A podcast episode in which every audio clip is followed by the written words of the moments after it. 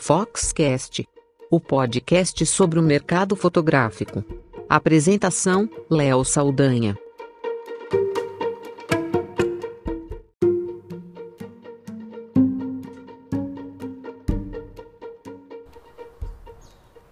Olá, eu estou aqui passeando com meu cachorro em São Paulo e de repente lembrei da entrevista que eu vi essa semana e achei um bom momento para falar disso e trazer esse episódio para vocês, ouvintes do Foxcast, porque eu estou aqui olhando para a cidade de São Paulo, à distância, né, vendo aquela poluição básica que a gente tem no horizonte, que muda até o pôr do sol, e que a gente sente, quem vem de fora de São Paulo não está acostumado a sentir até o cheiro né, da poluição aqui. E, e a verdade é que nós temos afetado muito mais do que deveríamos o meio ambiente. E o que isso tem a ver com fotografia, né? Essa mesma semana, eu, talvez você também tenha visto, mas eu vi na quarta-feira, se não me engano, na Globo, o excelente programa do Pedro Bial, Conversa, em que ele entrevistou provavelmente o maior fotógrafo vivo né, hoje e um dos maiores fotógrafos de todos os tempos. Em 200 anos de fotografia, poucas pessoas tiveram tanto destaque quanto Sebastião Salgado. Um fotojornalista, um fotógrafo com um trabalho espetacular, que trabalhou na Magnum e saiu do Brasil de forma abrupta por conta de questões políticas e foi morar em Paris e lá vive até hoje, mas com família aqui no Brasil e com um trabalho que tem tudo a ver com o meio ambiente. Ele que criou o Instituto Terra, em, com um projeto de reflorestamento absolutamente espetacular que mudou a face lá da região do, da, do Vale do Rio Doce, né, onde tem as terras da família, e também criticado muito pelos colegas é, por uma série de razões. Criticado porque é, muitos dizem que ele recebeu dinheiro da Vale, daí não se posicionou direito em relação aos últimos desastres que nós tivemos em Brumadinho e e outros desastres que aconteceram, né, relacionados com a empresa que patrocina, né, ou patrocinou o Instituto Terra. Mas mais do que isso, talvez também o fato de do Sebastião Salgado ser um fotógrafo extremamente bem sucedido hoje. E às vezes a impressão que passa, que a gente tem, é que ah, o sucesso alheio incomoda muita gente, que acaba criando algum tipo de recalque e, sobretudo numa profissão que é difícil, é de fotógrafo, né? que se trabalha com algo subjetivo e algo que está sendo é, questionado, sendo impactado o tempo todo por tecnologia. E toda essa, essa introdução aqui, para a gente ouvir a entrevista excelente que o Sebastião Salgado teve com o Pedro Bial no programa Conversa, na última quarta, e eu consegui colocar aqui na íntegra essa conversa que, em que ele falou sobre política sobre meio ambiente e sobre, logo no começo, o futuro da fotografia. Na visão dele, a gente está no limiar do fim da fotografia como a gente conhece. Mas ele reconhece também que a fotografia com o smartphone, que para ele não é fotografia, na verdade é uma nova linguagem, uma linguagem que todo mundo tem no bolso, capaz de criar, uma, uma ferramenta que eu estou aqui agora gravando para vocês esse episódio do Foxcast, né, um trecho dele, e você consegue fazer absolutamente tudo hoje, escrever uma matéria, pagar uma conta, fotografar, filmar, fazer tudo a partir do teu smartphone. E, e o Sebastião Salgado fala disso nessa entrevista, fala de muitas coisas, é uma conversa esclarecedora que eu acho super válida, porque ele faz uma visão completa da, da importância do trabalho dele, né, como alguém que registra, documenta uh, o mundo. E em entrevista recente, ele que foi premiado com um importante prêmio na Alemanha, numa feira literária, um prêmio que é dado não não é dado para qualquer um, um prêmio super importante. E a gente colocou essa matéria no site da Fox e lá ele falou que ele teme estar fotografando uh, algo que vai deixar de existir dos animais, das pessoas, da nossa influência no meio ambiente. E eu aqui num espaço aberto, com a cidade de São Paulo ao fundo, caminhando.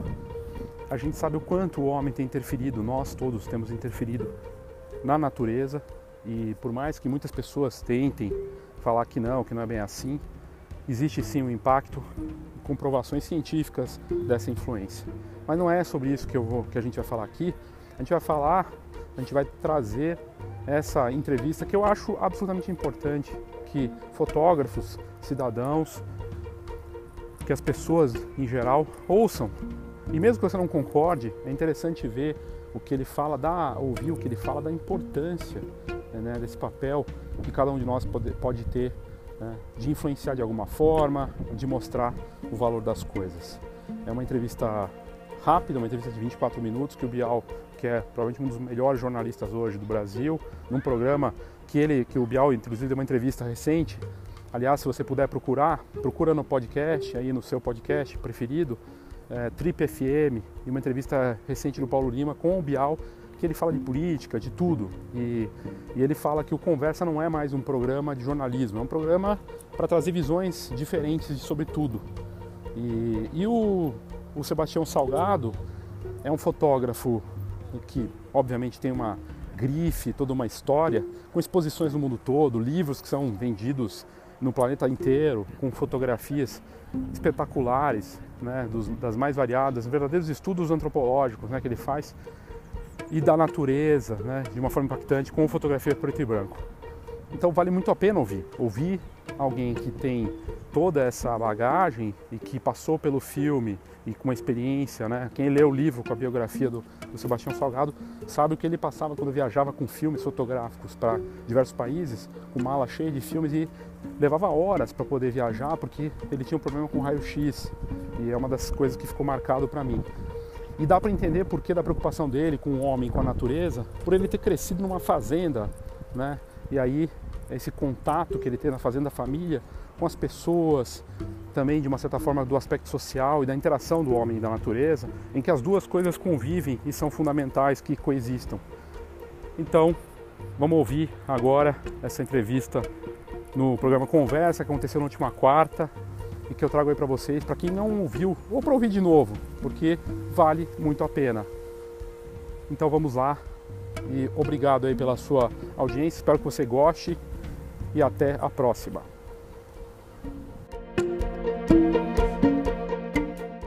Uma pausa rápida para o nosso patrocinador.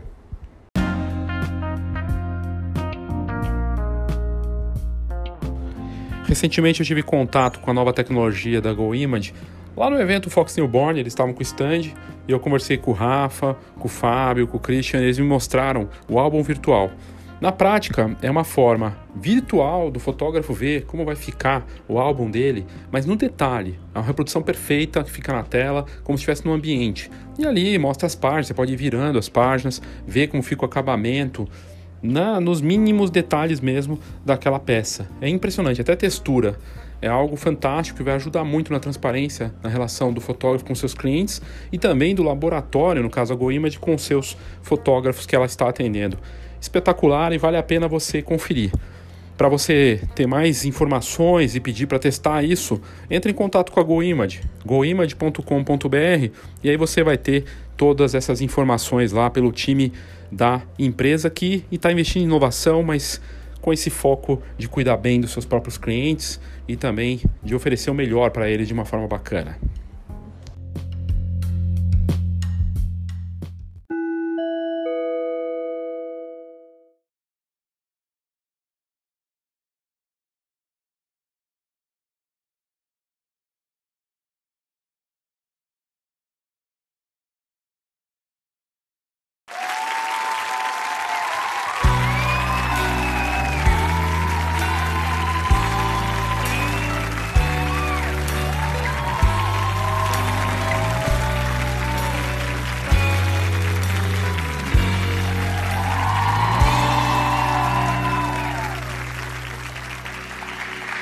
Parecem formiguinhas, né?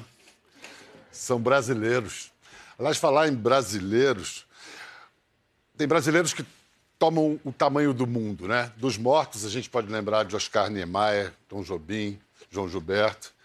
Dos vivos, Paulo Coelho, Pelé, Gisele Bündchen e esse cara que a gente vai receber hoje. Não é só que ele vê o que outros não veem, nem só que ele captura essa visão e com ela liberta os olhos dos outros. E não é só que seu olhar abre os olhos da gente. As imagens dele descortinam não só a alma de quem é visto, mas principalmente de quem as vê também. Ele nos revela olhos que temos e nem sabemos, ou que tínhamos esquecido pela falta de uso pela indiferença. Os olhos da consciência. E mais, suas fotos chegam a esta consciência pelo atalho misterioso do inconsciente. Bom, feita toda essa análise introdutória, vamos resumir. Ele é apenas um fotógrafo. Apenas um dos maiores fotógrafos da história da fotografia. Um brasileiro, um mineiro, um cidadão do mundo, um trabalhador a serviço dos trabalhadores. Difícil achar alguém que tenha caminhado por tanto mundo. Íntimo, desde a África ancestral às Américas profundas. Se ele quer chegar a algum lugar, ele chega, custe o que custar. Vai de avião, a pé, de canoa, balão. Radicou-se em Paris há 50 anos, um economista que a arte abduziu. E agora chega aos 75 anos sem planos de se aposentar. Ao contrário, enquanto trabalha num projeto sobre povos da Amazônia, acaba de lançar um novo livro e abrir uma exposição ampliada do trabalho lendário que fez há 33 anos em Serra Pelada. Recebam Sebastião Salgado.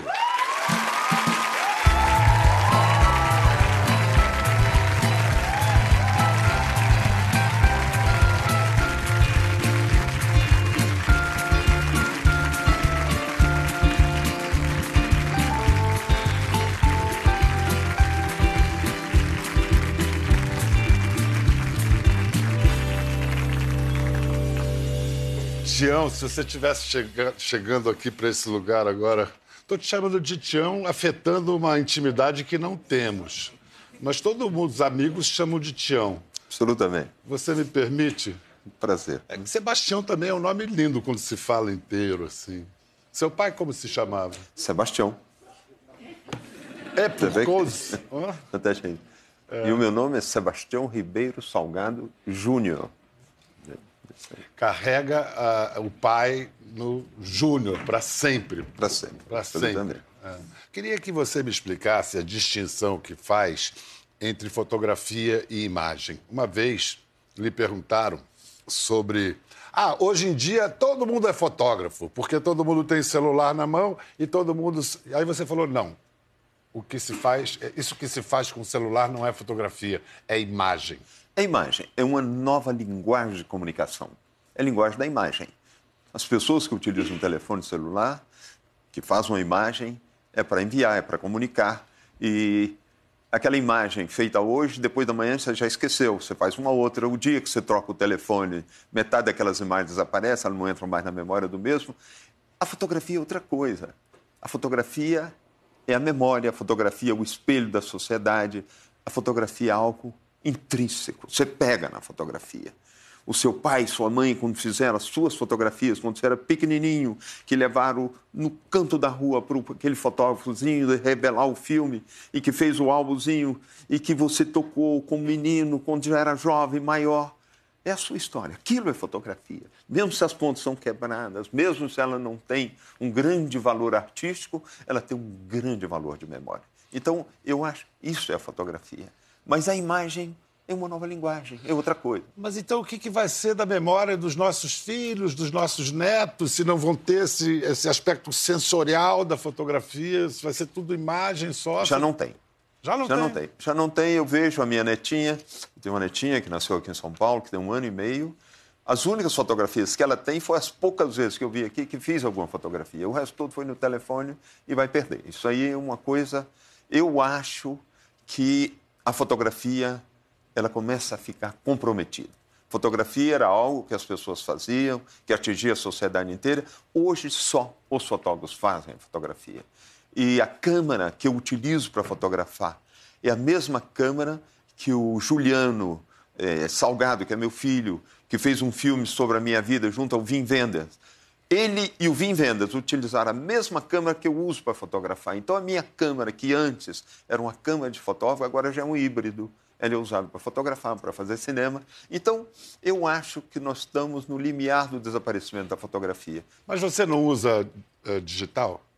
Eu uso digital, mas usar digital não tem nada a ver com usar um telefone para fazer fotografia. Eu uso uma câmera com digital. Eu, em vez de eu registrar a minha imagem num suporte plástico, como eu fazia eh, até, até há 10 anos atrás na minha fotografia, eu registro um suporte eletrônico. Mas aquela, aquela fotografia eu termino é, imprimindo, eu termino criando um, um arquivo e daquele arquivo eu produzo um negativo. Porque ninguém está seguro que os arquivos eletrônicos vão ter uma duração muito grande. Não é? é e mesmo a mudança de tecnologia no registro dos arquivos telefônicos podem comprometer um arquivo do passado. Você falou do Sal da Terra, o filme que o Juliano, seu filho, dirigiu junto com o Vim Vendas e que não sabia disso, que eles usaram a sua câmera. E tem momentos de grande intimidade. Vamos assistir a um momento em que há um diálogo sussurrado, mas a imagem também é sussurrante e revela essa intimidade, essa proximidade de pai e filho.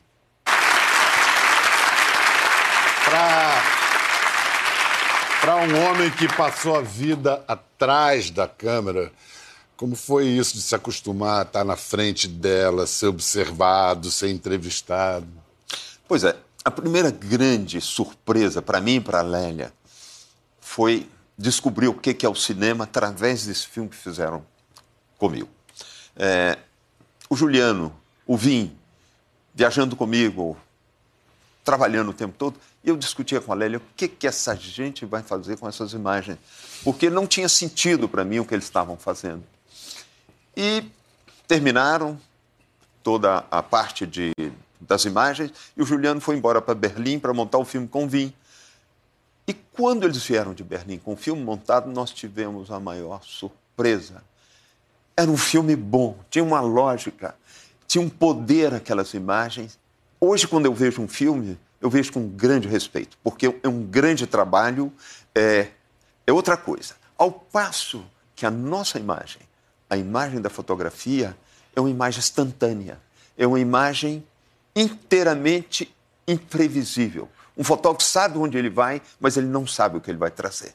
Você entende? Nós somos uma unidade, eles são uma equipe. O filme Sal da Terra foi, foi ao Oscar em 2016, foi um, é um belíssimo trabalho de arte. Agora, eu sei que ele teve repercussões também pessoais. O Juliano disse que a relação dele com você, como pai, mudou completamente a partir desse filme. É, eu acho que ele conhecia o pai que voltava das viagens, com toda a dor que, que aquelas viagens é, o que você trazia na, na bagagem. É, o que, que mudou para você na sua relação com seu filho fazendo esse filme? Olha, as coisas que eu fiz nunca aconteceram na porta da minha casa. Eu tive que buscar, buscar no planeta inteiro. Eu rodei mais de 130 países. É, é a minha vida, era a minha profissão. Eu fui. Eu tinha uma vida familiar muito forte porque eu e a Lélia vivemos juntos há 55 anos, nós tivemos nossos filhos, mas na realidade nossos filhos foram criados pela Lélia. Eu estava sempre viajando, realizando.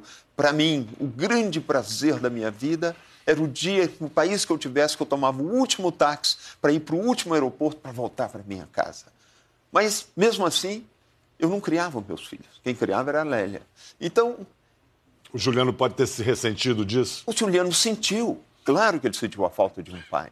Então, esse filme foi a oportunidade que nós tivemos durante meses de viajarmos juntos. O Juliano viajou comigo quando eu era menino. Eu levei o Juliano na Índia, o Juliano viajou comigo no Ruanda, o Juliano viajou comigo em vários lugares do mundo. Não é à toa que o Juliano é cineasta que viaja no mundo inteiro também, não. Ele, ele, ele viu quando era menino. Mas esse filme permitiu uma grande aproximação e talvez uma grande compreensão para o Juliano de saber o que, que era a minha vida, o que, que eu fazia, como eu fotografava, como me relacionava com as pessoas. E eu aprendi a conhecer intimamente o meu filho. E a, a, grande parceira, então, você não teria feito a sua obra se não fosse Lélia, pra, não só para segurar os filhos, mas para segurar você, né? Para te dar. O que, como é que você eh, definiria essa parceria? O que representa Lélia na sua obra, além da sua vida? A Lélia representa tudo na minha vida. Não digo só a minha obra, toda a minha vida, tudo. Olha, nós estamos juntos há 55 anos. Quando eu conheci a Lélia, a Lélia tinha 16 anos, eu já era bem mais velho, eu tinha 19.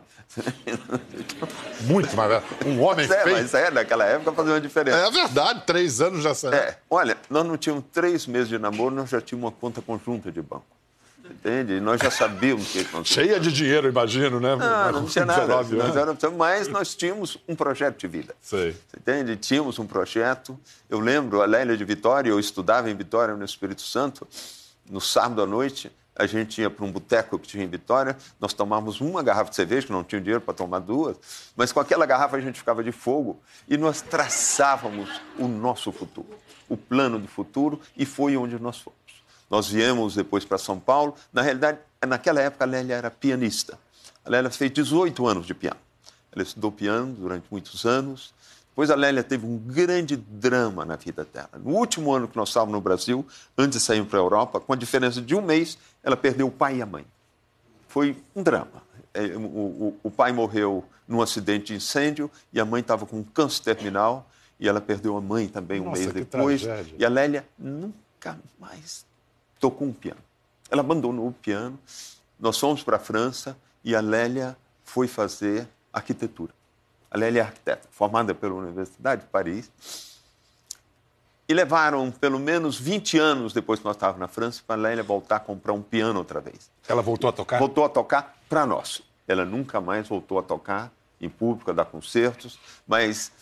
Então, eu e a Lélia somos uma unidade. Então, eu tenho um complemento incrível na minha vida profissional, eu tenho uma companheira incrível na minha vida pessoal, eu tenho. Olha, eu não sei onde eu começo, onde termina a Lélia. Você entende? Então, para mim, é uma coisa fantástica. Eis o livro, o livro citado, uma beleza de volume.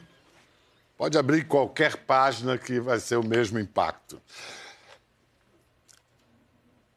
E a nossa equipe foi ver essa maravilha de exposição com a curadoria da Lélia.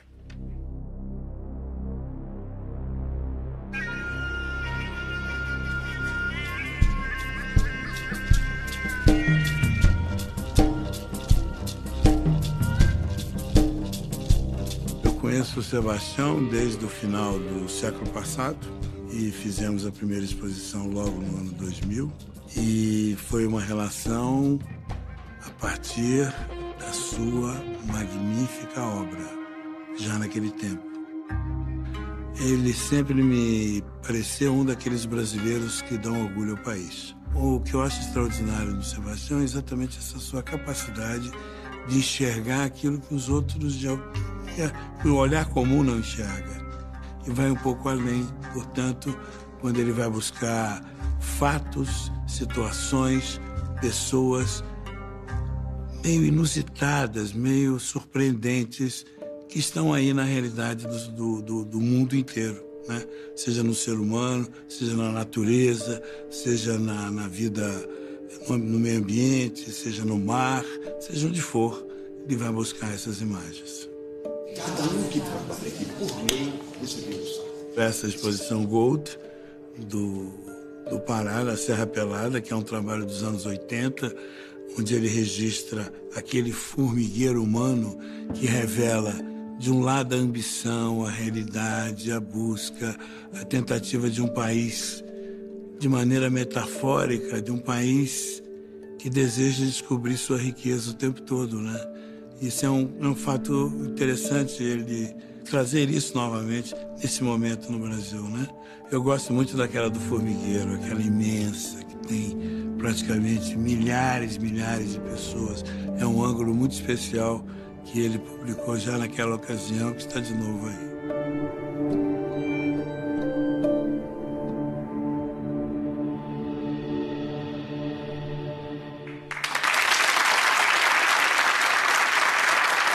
Difícil fugir do clichê, né? As dimensões bíblicas.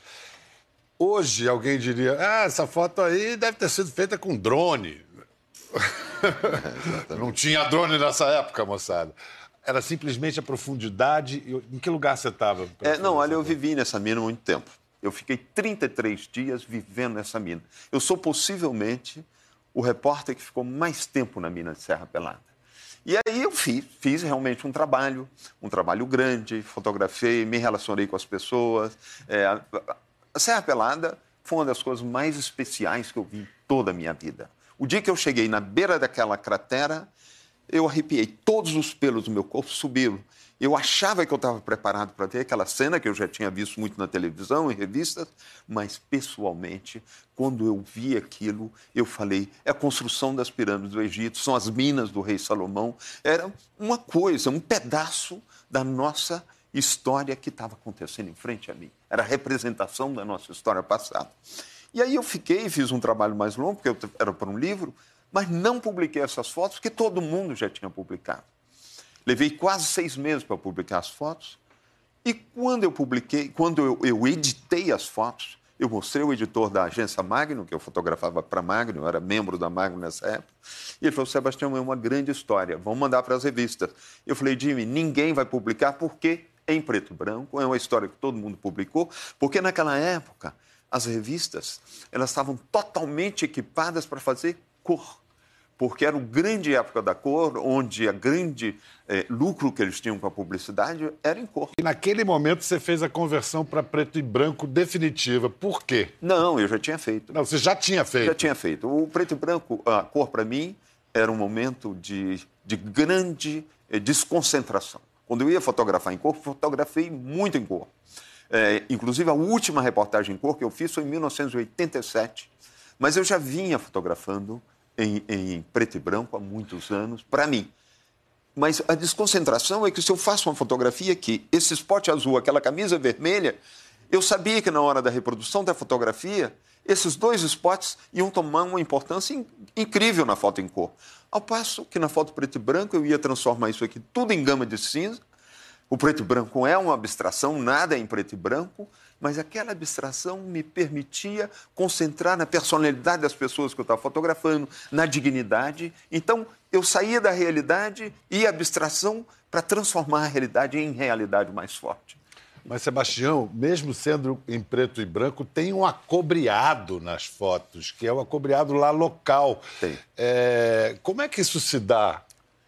Olha, isso se dá para a sua cabeça, Bial. Não, eu vou te contar por quê. Se cada uma das pessoas virem, cada uma vai interpretar de uma forma. É o poder do preto e branco. O preto e branco. O que ele me sugere, o que ele sugere a quem está vendo. Absolutamente. Você restitui o universo em cor olhando uma preto e branco instintivamente. É muito mais sugestivo do que se fosse em cores. Muito mais. É. E essa fotografia passa a ser sua também.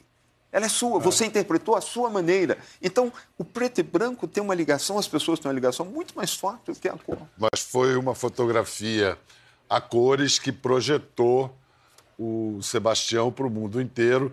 Ele estava na hora certa, no lugar certo. O lugar era Washington, o dia era 30 de março de 81. Que horas eram? Olha, isso devia ser três, quatro horas da tarde. Ah, você estava é... esperando o presidente dos Estados Unidos sair? Pois é, foi minha primeira viagem a Washington. Eu estava voltando de uma história que eu tinha feito na Austrália. Foi um domingo, o presidente Reagan saiu da Casa Branca, ele era protestante, para uma pequena capela protestante que tinha em frente à Casa Branca. Eu fiz as fotografias, ele voltou, ele estava muito interessado, porque as pesquisas de opinião não eram boas para ele nesse momento. E o New York Times estava dando a capa e oito páginas, era muito espaço. Então, eles me deram todo um apoio para mim fazer as fotografias do presidente Reagan. E no segundo dia, na segunda-feira, é, ele ia fazer um, um uma apresentação para a indústria de construção num dos hotéis Hilton de Washington, e eu queria ir. E eu falei com o Brad, que era o assessor de imprensa do, do presidente Reagan. Brad foi aquele que levou um tiro na cabeça e que depois ele perdeu. Hoje ele não tem mais as faculdades mentais toda boa por causa desse tiro. Eu falei com o Brad, Brad, olha, eu preciso de ir fazer essa fotografia. Ele falou, Salgado, eu não posso te dar uma acreditação fora da Casa Branca. Eu falei, mas eu preciso de ir, eu estou trabalhando por uma grande matéria no New York Times. Ele falou, olha, eu vou fazer o seguinte, eu te dou um agente do FBI que vai te seguir e ele vai garantir a sua passagem, e mas ele não é uma credencial, ele é só um agente, vai te permitir só trabalhar. Só um agente do FBI. Então, fomos embora, eu e o agente, o presidente Reagan falando, eu vejo um momento por trás do presidente dois fotógrafos, três fotógrafos saindo. Eu falei com o meu agente, eu quero ir. Senti que o presidente ia sair. Ele falou, Salgado, lá você não pode ir, porque só os fotógrafos estão de pool. Gente, pool é quando tem um, uma personalidade muito importante, para não ter uma nuvem de fotógrafos, eles elegem dois, três fotógrafos que vão fazer as fotografias Todo e, mundo usa. e É. distribuem gratuitamente para todos os outros. Aí eu falei, então como é que eu faço para chegar lá? Ele falou, você tem que dar a volta por dentro do hotel, é um caminho mais longo. Eu saí correndo. E ele era muito gordo. Ele tirou uma placa redonda do FBI e saiu gritando FBI, FBI, FBI, e falando, não corre, que quando o presidente dos Estados Unidos está por perto, você correr, a gente pode levar um tiro. É verdade, mas ele, o FBI estava atrás de mim, nós saímos correndo. Quando eu cheguei na porta do hotel, eu vi o presidente saindo. Eu estava fotografando em cor. Eu ponho uma câmera com um flash, quando eu aperto o dedo, eu escuto os tiros. Tá, tá, tá, tá. Eu falei, foguete. Acostumado com o nosso presidente latino-americano, africano. Mas imediatamente você realiza. O barulho de tiro é muito diferente do barulho de foguete. Eu falei, não, estão matando o homem. Eu fiz uma foto e corri. E... Mas quando eu voltei para Casa Branca, eu encontro um fotógrafo. Ele tira um cartão de visita e me dá e fala assim: Eu sou o fotógrafo que estava no atentado do presidente Kennedy. Eu pensei: não tem foto do, do atentado do presidente Kennedy. Não tem uma. E o cara, o fato de estar lá, ele era o fotógrafo que estava no atentado. Eu falei: Cara, eu estou correndo um risco imenso. Eu vou ser marcado como o fotógrafo que fez as fotografias do atentado do presidente Reagan. E aí eu e a Lélia tomamos a decisão, deixamos publicar naquela primeira volta, que foi, foi imenso, nós ganhamos muito dinheiro, foi fantástico. Nós pegamos as fotografias, colocamos em um cofre e nunca mais publicamos, porque eu ia ser carimbado e eu ia ser morto como fotógrafo. Inclusive, é dificílimo para a gente mesmo exibir aquela foto célebre. A gente tem aqui uma reprodução da revista Manchete na época, e a matéria já não era nem sobre o atentado, era sobre o Sebastião Salgado que fotografou o atentado. Olha lá, você ali cheio de barba, cabelo. É isso mesmo. E a foto mais célebre é aquela que está no canto superior direito da tela, com todos os agentes, não se vê o É, presidente. o Ickley Júnior está sendo pego ali dentro e é aquele círculo. É, É tá vendo o atentado, todo mundo fugindo, eu estou correndo para o atentado. Então, é um instinto do fotógrafo, você entende, de fazer a, a série de fotografias. Depois o urso polar virou moleza depois disso aí, não tem problema.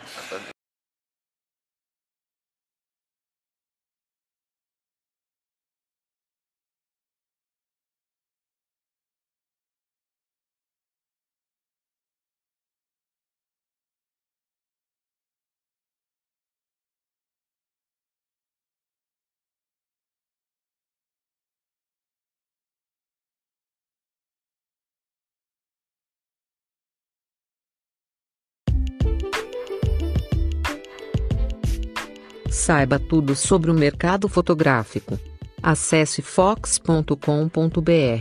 Tendências, negócios e inspiração para quem vive fotografia. fox.com.br.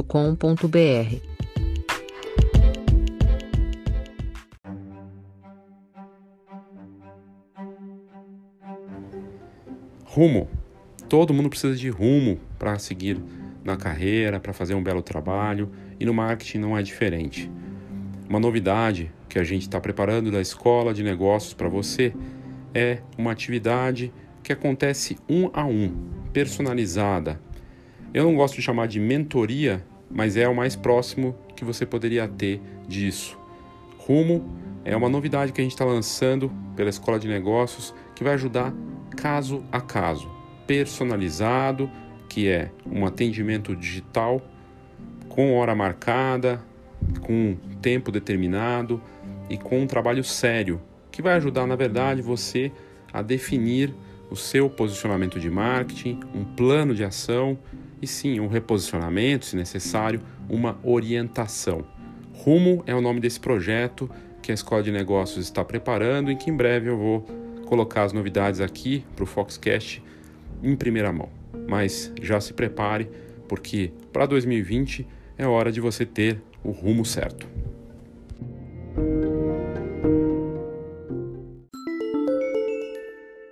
Uma pausa rápida para o nosso patrocinador.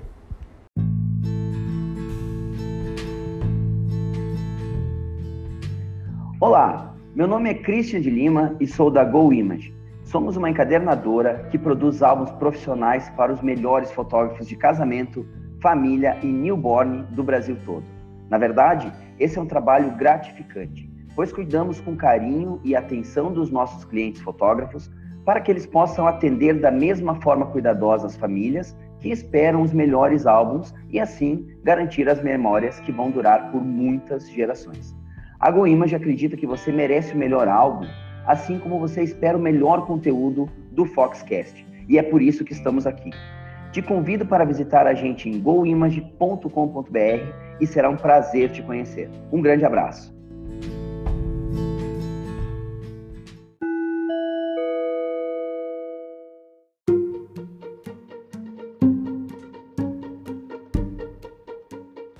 Obrigado pela sua audiência, pelo seu interesse no Foxcast. Lembrando que você pode mandar o seu áudio direto aqui no Foxcast pelas notas do episódio. Tem lá voice message, ou message ou voice message. Você clica lá e vai ter até um minuto de áudio para mandar o seu comentário, sua opinião, sua crítica. Eu tenho recebido vários comentários dos mais variados tipos de toda a parte do Brasil e é muito bacana. Feliz com o crescimento da audiência do Foxcast cresce mês a mês, de altíssimo nível o, o interesse e o perfil do participante. A gente tem feito pesquisas também para entender esse perfil e gente do Brasil e do mundo, né? Não só aqui de, de, do Brasil, mas a gente tem uma audiência bacana nos Estados Unidos, Portugal, Espanha, é, também até no Japão tem audiência. Tudo graças às métricas que a Anchor junto com a Spotify, dão pra gente, a gente consegue saber exatamente o perfil. E tá bem bacana.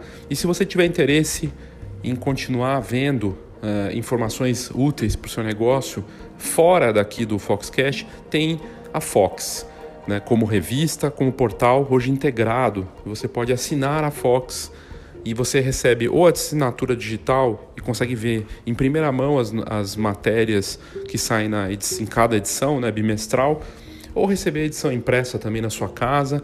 E com a vantagem do Camera Club, que hoje faz parte da assinatura junto. Camera Club e a assinatura da Fox, tá tudo junto, com uma oferta única, com uma série de benefícios. São centenas de benefícios para quem vive da fotografia e fora da fotografia, porque a gente tem a rede de parcerias hoje, junto com o Camera Club, então tem desconto em cinema, em produtos, cosméticos, um monte de coisa que faz parte da vida das pessoas, não só fotografar, né? Mas você pode querendo assistir um filme com desconto bacana, né? fazer a compra de um produto. Tem uma série de descontos lá que a rede de parcerias eh, ofertaram para gente, junto com as ofertas do mercado fotográfico, como seguro, a parte é, de impressão e tudo mais. É bem bacana para eventos também. E e é isso, gente. É, espero que você tenha curtido faça o seu uh, cadastro no site da Fox, você entrando www.fhox.com.br, você fazendo o cadastro com o Facebook mesmo, você pode ler algumas matérias grátis ou assinar a Fox e ter todo o acesso ao conteúdo e essas vantagens todas. Obrigado e até a próxima.